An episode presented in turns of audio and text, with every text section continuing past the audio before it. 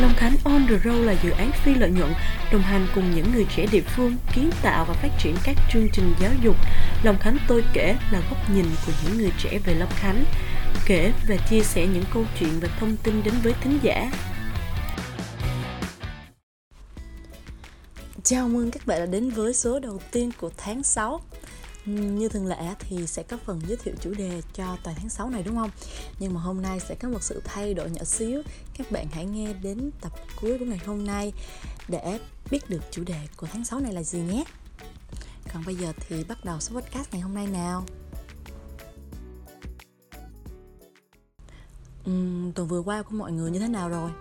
Có điều gì mà làm mọi người vui vẻ không? Hay là có điều gì làm cho mọi người buồn lòng không? Tuần qua của mình thì nó cũng bình thường, nó sẽ xoay quanh việc mình đi học rồi về nhà làm bài tập, tại vì mình cũng đang ôn thi tốt nghiệp sắp tới. Tự nhiên dạo này mình ở nhà mình nghĩ là hồi xưa mình còn bé thì mình được dạy cách chăm sóc cơ thể như đánh răng một buổi sáng ha, xức thuốc sát trùng vào vết thương hay là dùng băng cá nhân vào vết thương để tránh bị nhiễm trùng. Chúng ta dành thời gian mỗi ngày để chăm sóc răng miệng hơn là việc chăm sóc tâm lý của mình. Chúng ta cũng biết cách giữ gìn sức khỏe thể chất đó, nhưng mà hầu hết chúng ta lại không biết giữ gìn sức khỏe tâm lý của mình. Dường như trong mỗi chúng ta thì sức khỏe thể chất quan trọng hơn rất là nhiều so với sức khỏe của tâm lý. Dạo gần đây trên mạng thì cũng có rất là nhiều vụ việc thương tâm như tai nạn hoặc là những cái vấn đề về xã hội gì đó.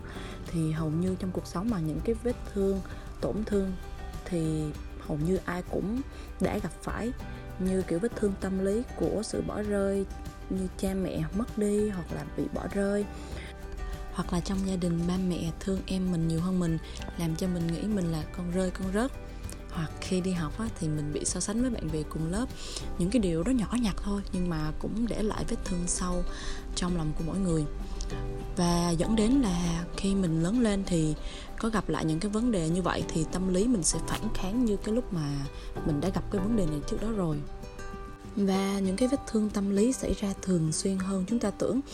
Những cái vết thương như là thất bại, bị từ chối, rồi cô đơn ảnh hưởng rất nhiều lên tâm lý và sẽ ngày càng tệ hơn nếu chúng ta lờ đi chúng.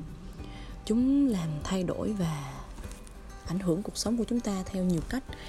Ví dụ như kiểu cô đơn lâu dài thì sẽ dẫn đến trầm cảm, thất bại hay là bị từ chối. Nếu mà không được xử lý kịp thời và đúng cách thì có thể khiến chúng ta dần mất đi lòng tự tôn, mất đi sự tự tin của chính mình và dẫn đến hàng loạt hệ lụy sau này. Vậy khi những cái chuyện đó đã xảy ra rồi thì mình có thể chữa lành. Nhưng mà lợi ích của những cái việc chữa lành đó là gì?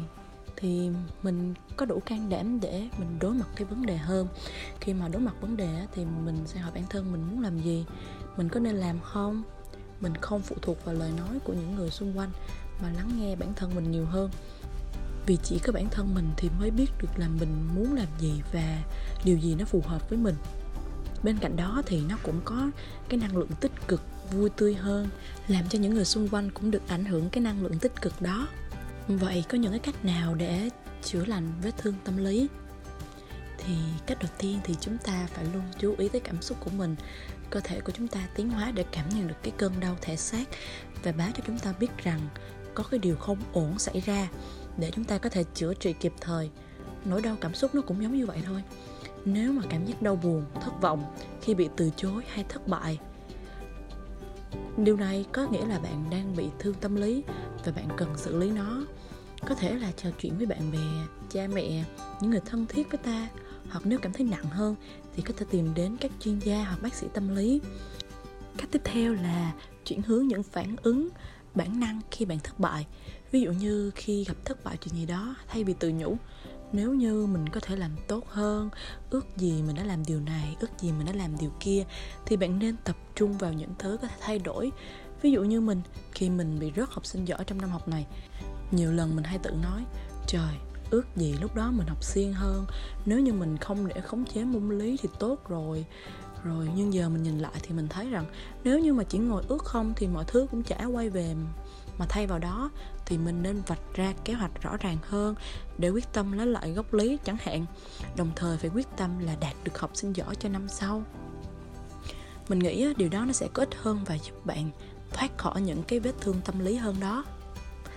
Cách thứ ba là luôn theo dõi và bảo vệ lòng tự tôn của bản thân. Khi đối mặt với những cái lời chỉ trích của người khác, ta thường nghĩ rằng bản thân mình tồi tệ như những lời nói của họ, và ta có xu hướng chán ghét, không tin vào chính mình nữa. Ví dụ như trước đây mình luôn rất để ý những cái lời nói của người khác. Mỗi khi làm một cái việc gì đó thì mình hay nghĩ rằng nếu mà mình làm việc này thì mọi người có phản đối không? Có làm mọi người không thích mình hơn không?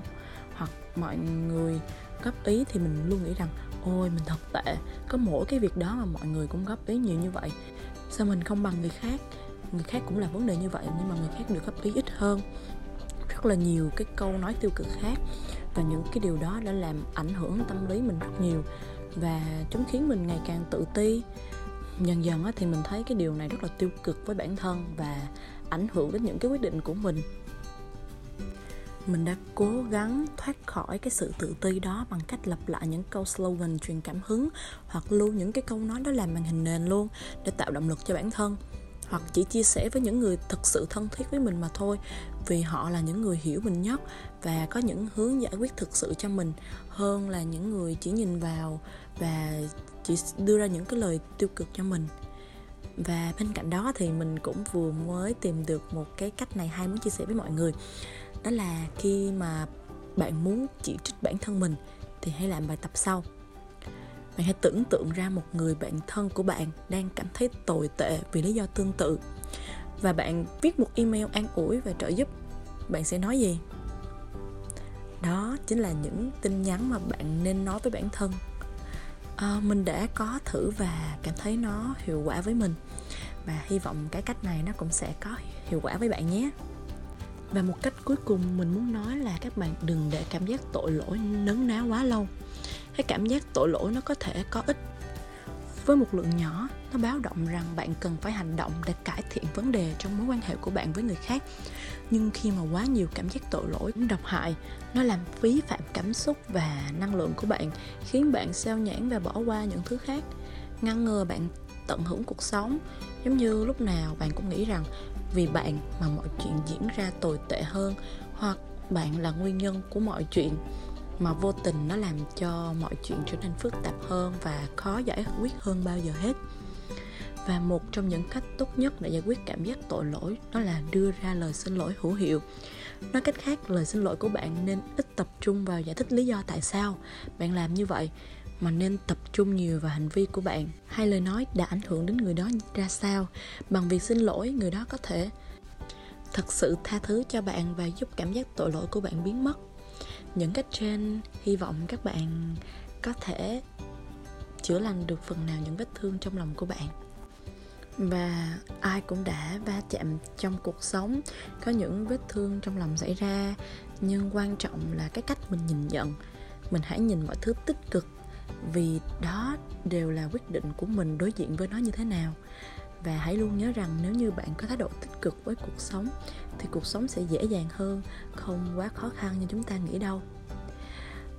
Đây cũng là chủ đề của tháng sáu này, tháng chữa lành. Hy vọng chủ đề này sẽ giúp các bạn đã và đang đối mặt với vấn đề giải quyết được những cái điều mà bạn đang gặp phải, và luôn giữ thái độ tích cực với cuộc sống nhé. Cảm ơn các bạn đã theo dõi hết số podcast hôm nay. Hy vọng các bạn thính giả có thể trải nghiệm những câu chuyện của tụi mình một cách thoải mái và nhé. Và nếu bạn có thích hay bất kỳ nhận xét nào về số podcast này, hoặc có những câu chuyện nào muốn chia sẻ, thì hãy nhấn vào link Google Docs tụi mình gắn ở phần mô tả kênh nhé. Những góp ý của mọi người sẽ giúp tụi mình phát triển hơn. Và hẹn gặp lại mọi người vào hai mươi giờ ba mươi mỗi thứ sáu hàng tuần trên Anchor Spotify nhé. Chúc các bạn một buổi tối vui vẻ. Bye! Bye.